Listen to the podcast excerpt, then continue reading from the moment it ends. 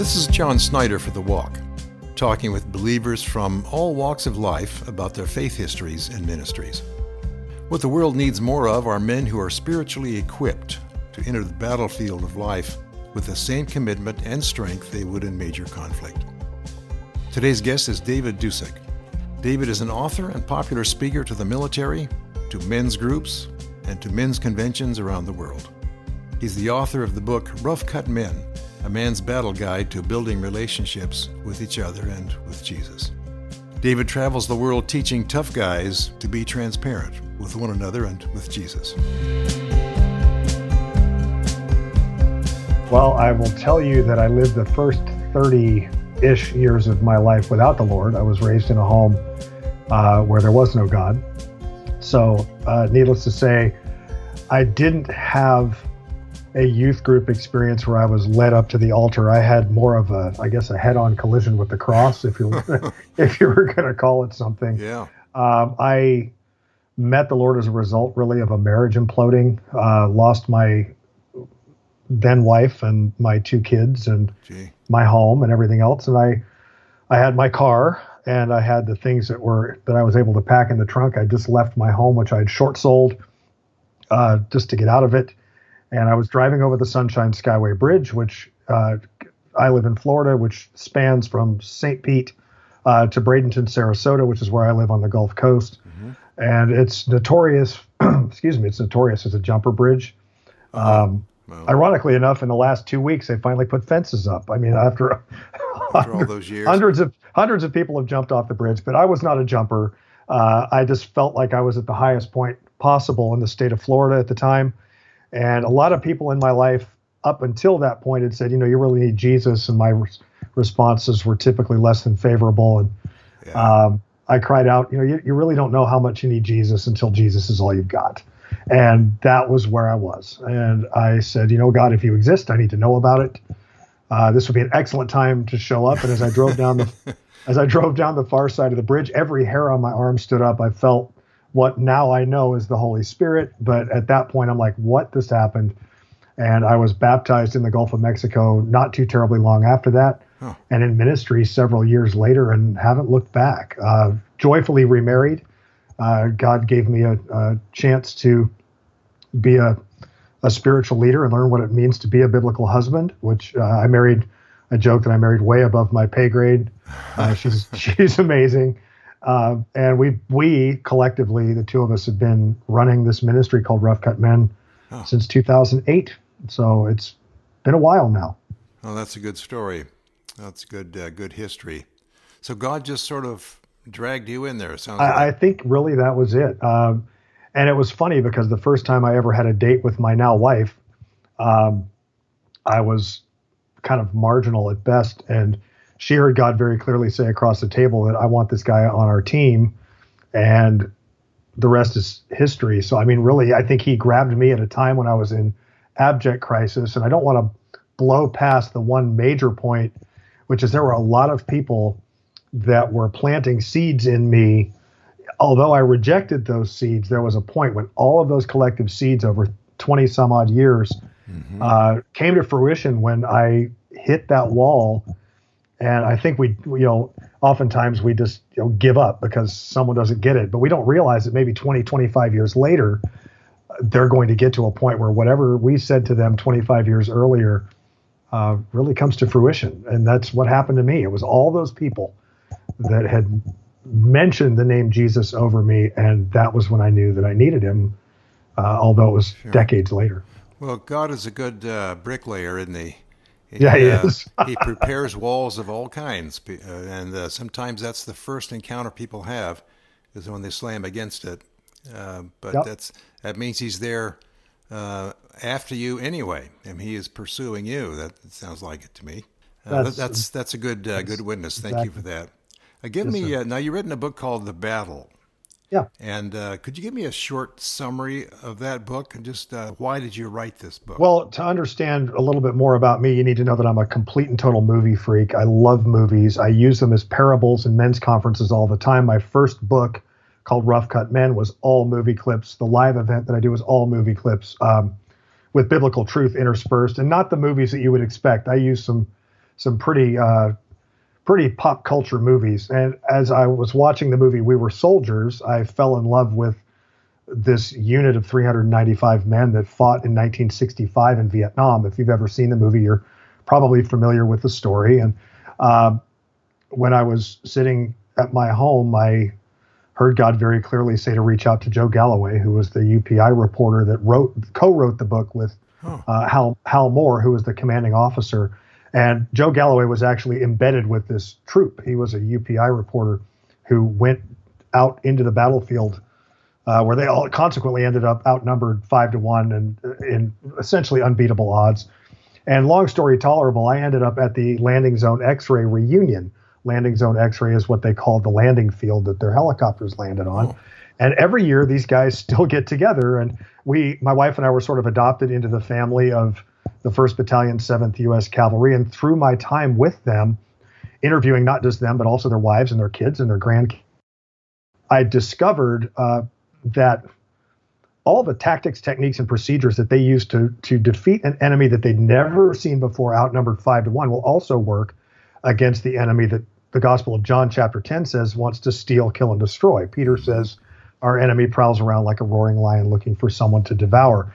And of course, my life verse is out of Ecclesiastes, where Solomon says we should pity the man who falls and has no one to help him up. And I think men in general are isolated. Women are inherently so much better at connection than we are as men, for the most part. We'll talk about our favorite football team, but we won't talk about our marriage melting down or a prodigal kid or terrible money management or all the things that are pride-related. You're right. And so that's always been the linchpin of everything that I do, is to connect men on a real, deep, authentic level. So what I did was I took all these tactics, techniques, and procedures that I learned from these gentlemen on the battlefield, and I wrote them into a book. The subtitle is Tactics for Biblical Manhood, Learned from the 7th Cavalry in Vietnam. And so there are vignettes from the movie. There are personal interviews with the guys, all pointing back to how do we succeed both in spiritual warfare and as husbands and fathers. And that's what the book is really about. And then there's a 21-day devotional that we wrote at the end of it, simply because I will be completely candid. I have really good gym discipline and really good diet discipline, but sometimes my spiritual disciplines are terrible. And this gets men who read the book into a 3-week regimen. You know, say 3 weeks forms a habit. Get guys into a 3-week regimen of spending time with God first thing in the morning, in a little more entertaining context than trying to slug through Leviticus, for example, or reading the Bible through the year. So that's really the whole premise of the book, is to help men engage with each other and win this battle against this enemy that really wants to take men out. He's figured out that if you can remove a man, you can kill a marriage, you can take out a marriage, the kids, and the generational legacy that comes after them. Yeah, absolutely. So that's largely that's happened, isn't it? In America and other places too. Oh, absolutely. Take away the father and you've got problems. Agreed. With the youth. And agreed. I guess that's why we do what we do. And, I'm in ministry and I, typically want to quit right about every other Wednesday. And my wife has absolutely not let me do that in the last 13, 14 years, because she is the recipient of my connection with other men and guys that are supporting me, encouraging me, and when I need it, holding me accountable, because their mission is to make me a better man, to make sure that my words and actions line up with who I say I am in Christ. And then she's the winner, and so are the kids and the grandkids when I'm tight and right with God. And it's the other guys around me that really help keep me centered. Well, when you came into an interest in ministry, you could have gone a number of different ways. How did it happen that you got into this subject and wrote a book about this rather than something else? Well, I also do a lot of work with the United States Army. I've been kind of embedded with the chaplain corps all over the world. And so this is kind of a twofold attack. I get to deal with men's ministry, which is really my passion, because I guess I lived my life without God for so long that I have enough of a previous life to be able to see the disparity between the two. And there's no backsliding, because back there was awful, and and I want every man to experience that. Now I and some of my friends in ministry will joke that we work with the most neglected people group in the world. you know, we'll spend bazillions of dollars sending missions trips all over the world, and we'll dump thousands of dollars into a play structure for our children's ministry. But oftentimes the men are really the most overlooked demographic in the church and outside of the church. And it's really kind of a paradox because, like you said, man, you take out the man, you can ruin everything. Yet we don't, as a organized church, so to speak, really invest the time or energy into men. There are rare exceptions, but the vast majority don't. And I think that's why I'm so passionate about it, is I've lived both sides of it. And that's why I landed in it. Yeah, men are neglected for sure. Maybe that's one of the main reasons why men don't know who they are anymore, because the culture doesn't like men much anyway these days. Right. Let me just start off with a related question to that. What, in your view, what is a man? How would you describe a man in just a few sentences? Well, a man who sacrifices for his family. He loves unconditionally. He pursues Jesus with in the number one spot, no matter what. I mean, I'm a huge Florida Gator fan, but Jesus still comes in front of my Florida Gators. So we passionately pursue Christ. We love our family unconditionally. We provide a safe place. Our home should be a safe place. That's a chapter in my book about headquarters being the secure location. We need to provide that as well. And we need to lead, but my wife does not follow me because I say I'm the leader. She follows me because she knows that every morning I'm sitting on the couch spending time with God, and my direction comes from Him. And otherwise, following me would be ridiculous. Following me because I'm following Him is really why her default is to just say okay most of the time. So that's really it. To just raise your kids well, train up a child in the way that they should go, so when they grow old, they won't depart from it. It isn't about what you drive, what you do for a living. You know, our legacy, honestly, can be reduced to nothing more than words, because there's going to be a holiday when we're no longer around the table, and they're going to be talking about us. And I want to hear, you know, he was a good man. You know, well done, good and faithful dad. Well done, good and faithful grandfather. And that should really be all of our missions. And because if you get men right like that, then everything else sort of falls into place.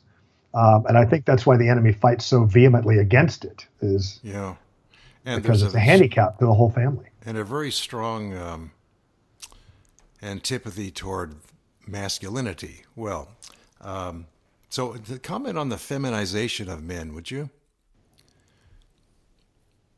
The movement to feminize I don't think that's men really any fault of masculinize women.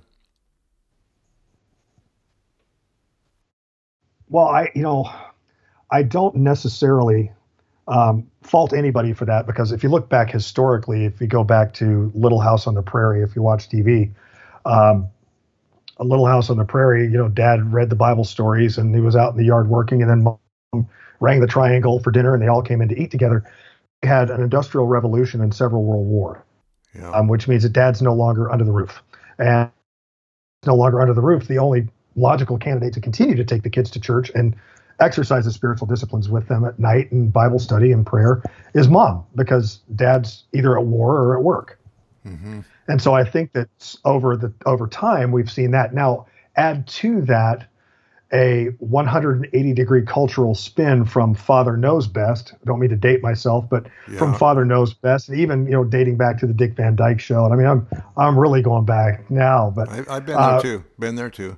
And Dad is a central figure. Leave it to Beaver. You know, Dad was the central figure when he came home from work. Yeah. And now we have the likes of a Homer Simpson, you know, the buffoon, the bumbling moron type that's reflected by pop culture. Right. And guys sit there and watch it and go, okay, well, I guess it's okay to be Al Bundy and sit on the couch with my hand down my pants watching TV instead of leading courageously and loving my family unequivocally. And I think that's what – it's been a slow fade, honestly. For sure, and I've witnessed the whole fade, I think, because I've identified with all those people and TV programs you mentioned there. So we're both dated, but that's okay. I like being old. Why are men so afraid to be men now? And why are they afraid to speak out about this issue as you are doing? Well, I don't think that everybody is. I mean, most of the guys I associate with are, excuse me, as diehard men as you can come across. But I think there's a lot of fear of rejection. There's a lot of men, and I parachute in and out of this, as I think most men do, where we're isolated. We're dealing with a circumstance that we don't want anyone else to know about, whatever that might be. It could be huge or it could be relatively minor, but in our perception, it's a grandiose failure that we don't really want to talk about. So as we withdraw, then we're traveling by ourselves, and then we're being fed by social media for the most part of what a man should be, or we do stand up for something on social media, which is a terrible idea. Just to put that out to your listeners, you'll never change anyone's mind by arguing with them on social media. And so we're seeing everything reflected that way. And I don't mean to say that we're cowering in fear, but I personally have ceased from watching the news, and did back in 2016, and haven't ever since then, really. And I don't argue on social media at all, because right. My confidence in being a man comes from who God says I am and what a man is in the Word of God. And so I'll stand by that. I'm going to argue with someone that has a different view of that? Probably not. But I think the culture is winning the war. Let's put it that way. The war is won by Jesus, but I think the enemy is winning this particular battle right now, which is making guys not want to, not all guys. Again, there's a lot of guys that are diehard biblical men who don't believe in domination or toxic masculinity or whatever the culture is calling it, but they're leading their families, and that's our job. So you're mainly dealing with military-related men, right? Oh, no. I spend probably, last week I was at an event in Elkhart, Indiana at a church. This coming week I'll be in Portland, Oregon at an event at a church. Pretty much everything right now because of the conditions that we're under, I'm not really even allowed to wander onto a military base for the most part. Oh, is that right? So a lot of what I'm doing, I've always been 80% church, 20% military. Okay. It just has become, its own niche, and unfortunately has become somewhat of our identity. But really, we're a ministry to men organization, helping churches get guys to engage. We're a small group catalyst. I mean, if you really wanted to put it that way, there's lots of guys that go to the Saturday, I call it the Saturday morning, burnt pancake breakfast once a month. But that's where it stops. They'll serve on the usher team or the greeter team or worship or parking. They'll go to that once a month Saturday men's gathering, but the rest of the time they don't have a Jonathan. Moses doesn't have his Aaron and his Hur to hold his arms up when life wears him out. And that's really our mission, is to help churches, and it crosses over into the military, but to help churches get guys. I create a need that a lot of guys don't even know that they have, that they need other guys in their life in a very military context, because battles are won at a 4-man fire team level out on the battlefield, not on a giant division parade ground with 15,000 soldiers in Class A uniforms and not a weapon to be seen. That's not where the fight is. Right. And so getting guys to fight, if you want to grow the church bigger, you make the men smaller. You put them into small groups. Yeah. And we all are, I'm plugged into a small group, and we stick to, what study we're doing, whether it's Tony Evans or Robert Lewis or whatever. We're watching a video, and we're always having these inch deep, mile wide discussions about the content. While I know that the guy to my right is dealing with a marriage problem, and I know the guy to my left has a child that just went completely off the rails and moved out, and he hasn't talked to for 6 months. Yeah. That large small group setting, so to speak, with 10 or 12 men is not the arena to do that. The arena to do that is over coffee somewhere, and you have to trust the other guy before there's a relationship. Now, the churches are responding to you well, are they? Oh yeah, with this message, and they're welcoming you. Okay. Yeah, I've seen probably in the last, decade or so, at least that I can quantify, about 1,700 small groups that have spun off of the events that we've done, and some of them are still meeting. I had a guy come up to me in Jacksonville, Florida, at another event I was doing, and he said, you know, you came to my church 10 years ago, and we formed a small group, and I just wanted to let you know that we're still meeting. There's four of us, and that's something. That's amazing to me. Yeah, because that's what it's all about. Yeah, if you can get a small group that lasts for 10 years or more, that's very successful.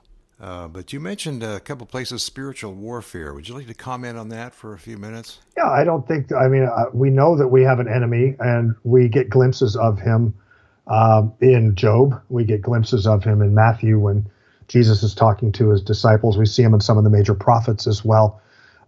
We ran into him, Adam and Eve, first two people on the planet, ran into him in the Garden of Eden. And so we know that, when he fell, that, we know where he fell, and we're living in where he fell. And the good news is that when we make a profession of faith in Jesus, we're kind of no longer citizens of earth. We're, aliens. Jesus, I think, mentions in John 17 when he's praying for his disciples, just as I am not of the world, they're not of the world, I'm asking you not to take them out of the world, but protect them from the evil one. And I really love that whole spin from a military standpoint, because what Jesus is saying is we're citizens of heaven now, and we're just here for a time, a season. In the military, that would be classified as a deployment, and we're on this spiritual deployment for however many years we're here.